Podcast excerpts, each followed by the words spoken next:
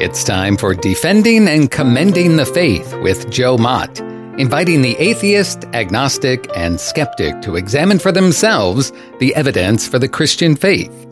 We are all limited by what we do not know and by the things we think we know but are not true. Dr. Joe Mott earned his PhD at LSU and was a distinguished math professor at Florida State University for 38 years, helping to write three math textbooks and authoring over 30 research articles in math.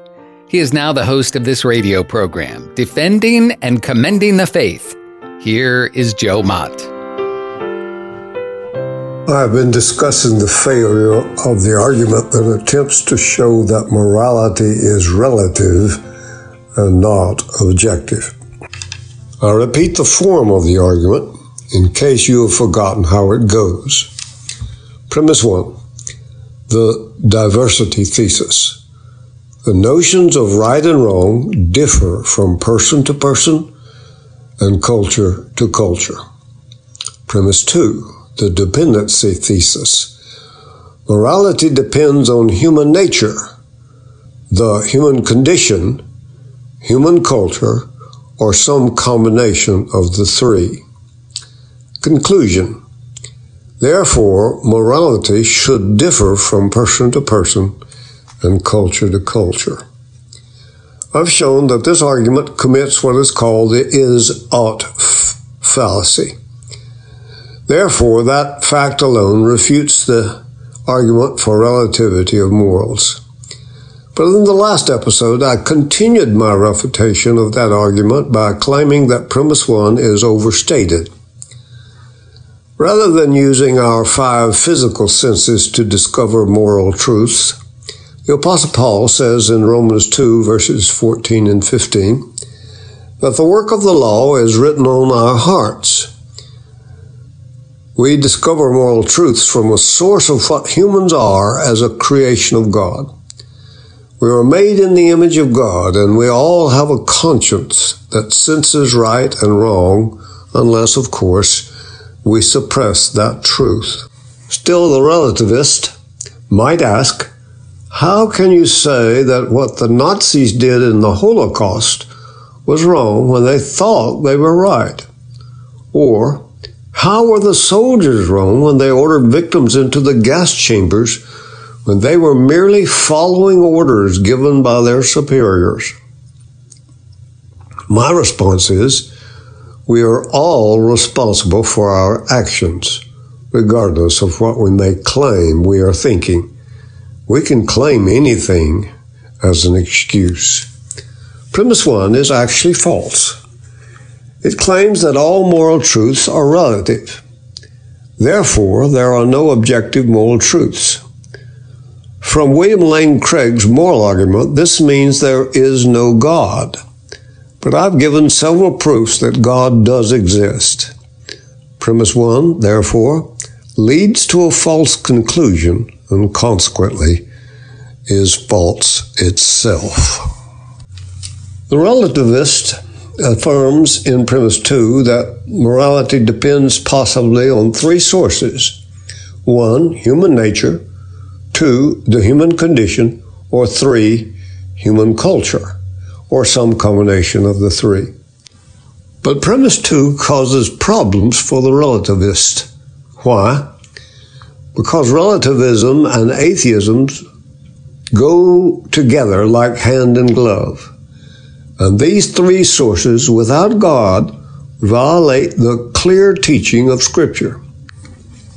Relativists think these three sources offer both positive and beneficial effects for moral relativity.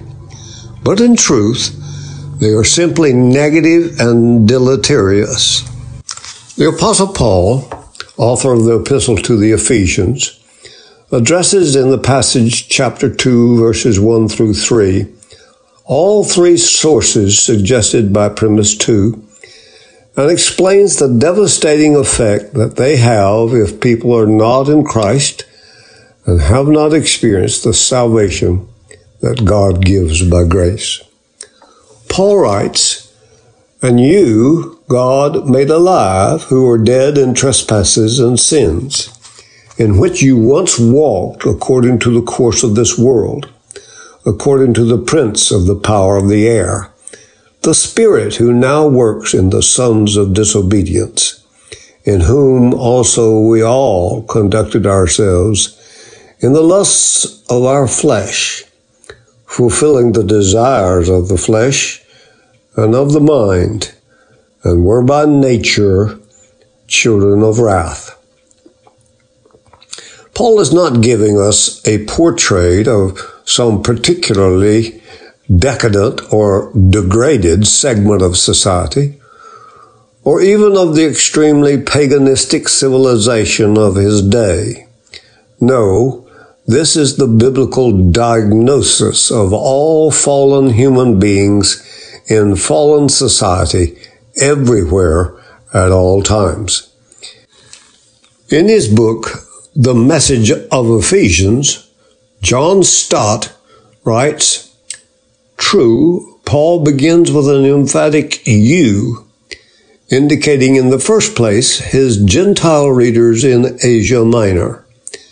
But he quickly goes on to write in verse 3a that we all once lived in the same way, thus adding himself and his fellow Jews.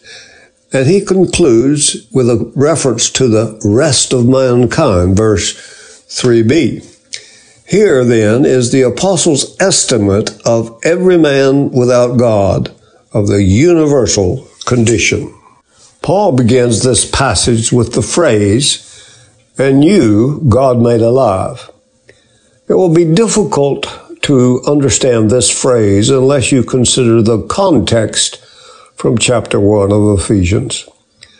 Paul is writing to believers in Christ, but they are merely at the beginning of their walk with Christ. They are, so to speak, babes in Christ. He wants them to grasp something of the magnitude, the greatness, and the majesty of this wonderful salvation they are experiencing.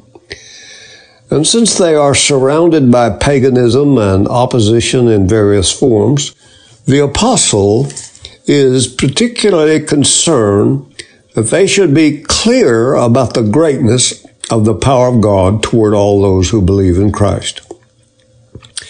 And that is surely the one thing we all Christians need to know and to be absolutely certain of in the Christian life. Nothing is more vital than that we should be clear about the power of God that is manifested in this Christian salvation. So the apostle writes in order to help them and us in that respect. He prays what I call the three whats to know. One, what is the hope of God's calling? Two, what are the riches of the glory of his inheritance in the saints? And three, what is the exceeding greatness of his power toward us who believe, according to the working of his mighty power, which he worked in Christ when he raised him from the dead and seated him at his right hand in the heavenly places far above all principality and power and might and dominion and every name that is named, not only in this age, but also in that age which is to come. The thing that Paul wants to emphasize above everything in the immediate context is this that nothing less than the mighty power of God could have done this salvation. This is where Ephesians 2 verses 1 to 3 links up with what he wrote about at the end of chapter 1. There, Paul has been telling them about the great power of God manifested in raising Christ from the dead and exalting him at God's right hand in the heavenlies. Immediately following where Paul is telling us about the power of God raising and exalting Christ, Paul writes, You, God, made alive. God has done something powerful for you and me in Christ. because he has bought us with a price. We belong to him. We have eternal life. We have been justified. We've been liberated from the bonds that kept us in slavery. We are members of his body, the church, and nothing but God's own power could have done all this. You and I can't appreciate the height to which we have been elevated until we have a measurement of the depth from which we have come. We all start at the depths of a pit in terms of our sin and corruption. That is what Paul is saying in chapter 2, verses 1 to 3. We shall never have an adequate conception of the greatness of this salvation unless we realize where we were before this mighty power took hold of us, unless we confront the reality of where we would still be if God had not intervened in our lives and rescued us. No man will ever have a true com- comprehension of the biblical view of redemption if he is not clear about the biblical teaching of the doctrine of sin. In this passage in Ephesians 2, verses 1 through 3, Paul singles out three appalling conditions that prevail about all unredeemed human beings. First, the unredeemed are all dead. Second, the unredeemed are enslaved. And third, the unredeemed are all condemned because in their unredeemed state they are still under the curse of God's wrath. First condition the unredeemed are dead. In Scripture, death never means annihilation, but rather the separation of a person from the purpose or use for which he was intended, as Bible scholar H.S. Miller puts it. Scripture refers to three types of death. First, physical death the separation of the soul from the body in 1 Corinthians 15 21 through 22. Second, eternal death, separation from God throughout eternity in 2 Thessalonians chapter 1 verse 9. And third, spiritual death, the separation of the human spirit from God. We've discussed this in the previous episode in our exposition on Ephesians 2 verse 1. Those outside of redemption are thus alienated from the life of God. The second condition, the unredeemed are enslaved. Paul is not content to simply say that we once walked in trespasses and sins. The word walk could suggest, at least to some minds, a pleasant trek to the countryside with a leisurely freedom to absorb the beauties of our surroundings. Paul is writing to redeemed people, but he is reminding them of their former walk in trespasses and sin. Paul is saying there is no true freedom in the life of the non-Christian, but rather a fearful bondage to forces over which the unredeemed person has no control. What are these forces that enslave the person? Paul's answer, put in later ecclesiastical terminology, is the world, the flesh, and the devil. Paul refers to these three forces as directing our former pre Christian existence and thereby enslaving us. I will address these three enslaving forces and the third condition of the unredeemed as condemned under the curse of God's wrath in future episodes.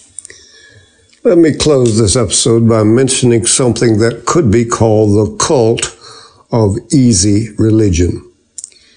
If you go to any store selling magazines or popular books, you will find that many will tell you how to live a happy life. We all desperately need whatever aids we can find that will enable us to live the happy life. You might find some publications of the new atheist who call God a moral monster. But the new atheists are not the only people calling God something uncomplimentary. The progressive church slash the emergent church, supposedly a segment of the Christian church, call God a child abuser. And you might find publications of those who strongly disagree with historic Christianity on a variety of topics, but especially on whether Jesus is the Son of God whose work on the cross can reconcile sinful man to God. The Bible is the Word of God, and miracles, especially the resurrection of Jesus, are the acts of God. But nowhere in any of those publications will you find anything that suggests that humans are fallen creatures and sinners by nature. That our sin separates us from God, and the consequence of our sin is death. Nowhere will you find any hint that you are a sinner yourself. And if you remain unredeemed, you are condemned under the curse of God's wrath. In prosperous America, it will be hard to identify anything that makes any reference to you as a sinner, a sinner under the judgment of God, a sinner in need of salvation.